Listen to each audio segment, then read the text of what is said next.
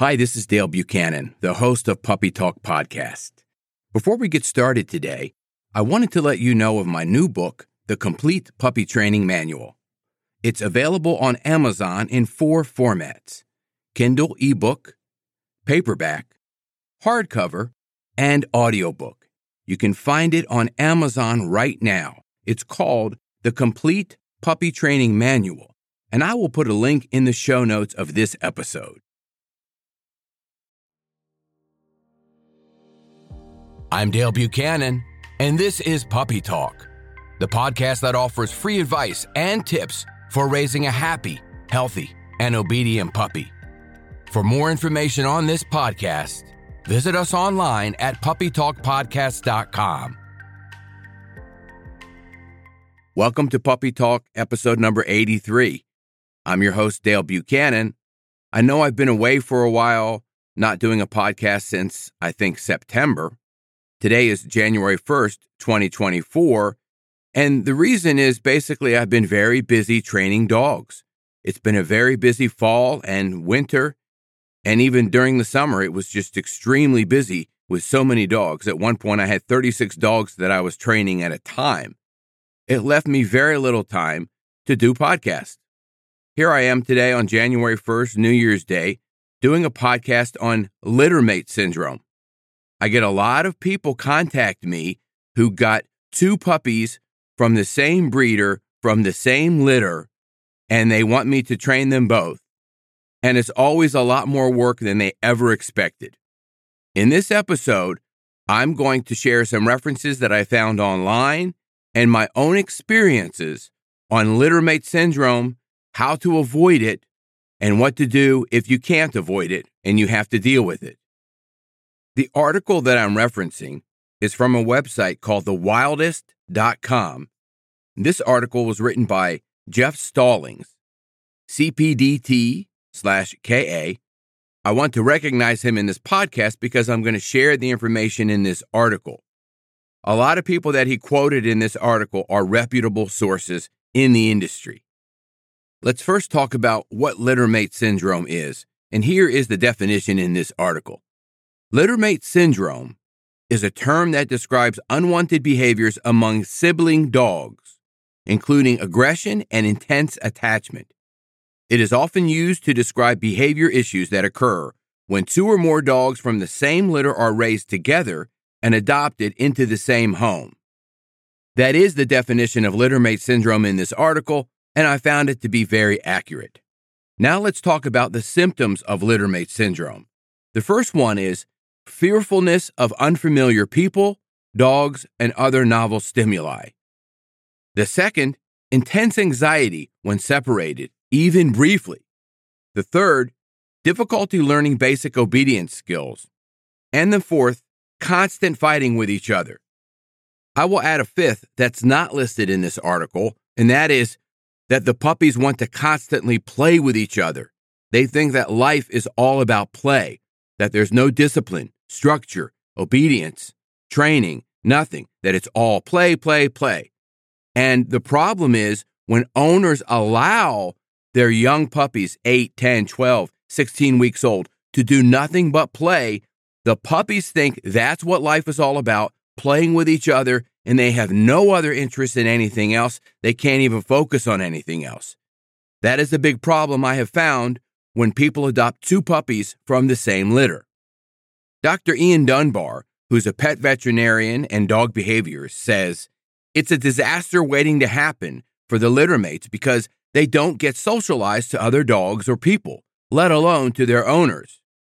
He goes on to say, but when the puppies are five or six months old and meet an unfamiliar dog in a novel setting, they absolutely freak out. I have found this to be pretty accurate. Puppies that come from the same litter are often under socialized because the owners think they've got each other. They don't need to be around other dogs. They don't even need to be around a lot of other people. They've got each other. And this is a big mistake. When an owner has two puppies from the same litter, they have the mindset that they have a backyard and then dogs can play in the backyard and in the house and they never have to take the puppies anywhere because they've got this environment where they can play with each other all the time and they're getting their needs met. This is an absolute disaster because the puppies, like Dr. Ian Dunbar said, are under socialized. They're never separated. They have severe separation anxiety from each other and from the owners, and they just can't function in life. Patricia McConnell, who is a dog trainer to dog trainers, has written one of the best books on dog training that all dog trainers read called The Other End of the Leash. Here's what she says about littermate syndrome they are so busy playing with each other that you become the odd man out. It seems harder to get their attention, harder to teach them emotional control, and harder to teach them boundaries. She says, I have even seen some nasty cases of bullying and outright aggression between dogs of the same litter. All of this information I have found to be very accurate and true when I have been called in to train two puppies from the same litter. And I really appreciate what Patricia McConnell has said in this article about the littermate syndrome issue. Nicole Wilde, who has also written many books for dog trainers and on dog training, says people assume that having two same age pups who play together and interact constantly covers their dog to dog socialization needs. But they, in fact, don't learn how other dogs play and have no idea about social skills with other puppies, adolescents, or adult dogs. That is a great quote, and I already mentioned something similar to this earlier in this podcast. How do you prevent littermate syndrome when you've already gotten two puppies from the same litter? Let's go through some of that right now. This information is going to come from my own experience, not necessarily from the article.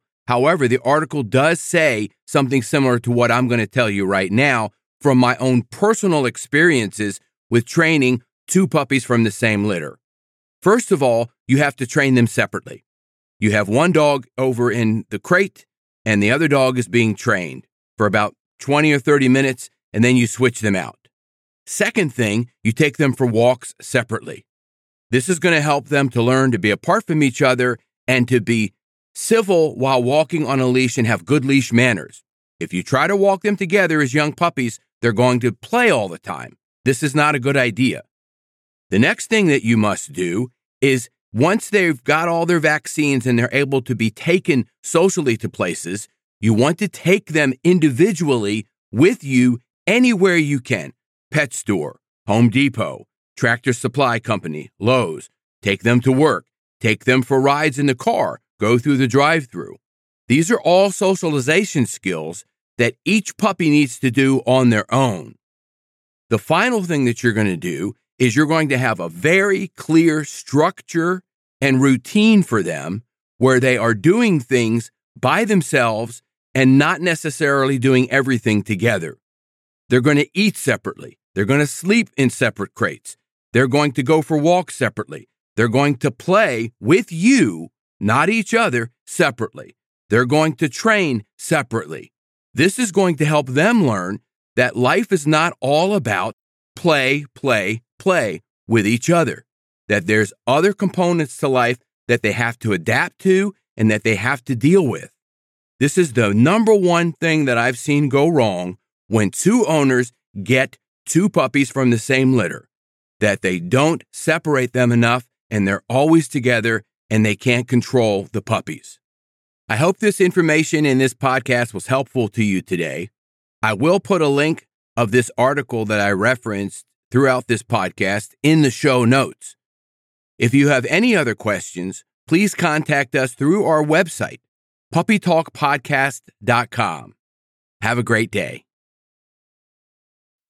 This is Dale Buchanan, host of Puppy Talk Podcast. I have an announcement of a new book that I just published called Potty Training Your Puppy. It's available on Amazon in Kindle and paperback, soon to be available on audiobook. You can find out all the details of this book using the link in the show notes. It's called Potty Training Your Puppy. It's a comprehensive book with a simple and effective way to help potty train your puppy and it really works. Check out the link in the show notes.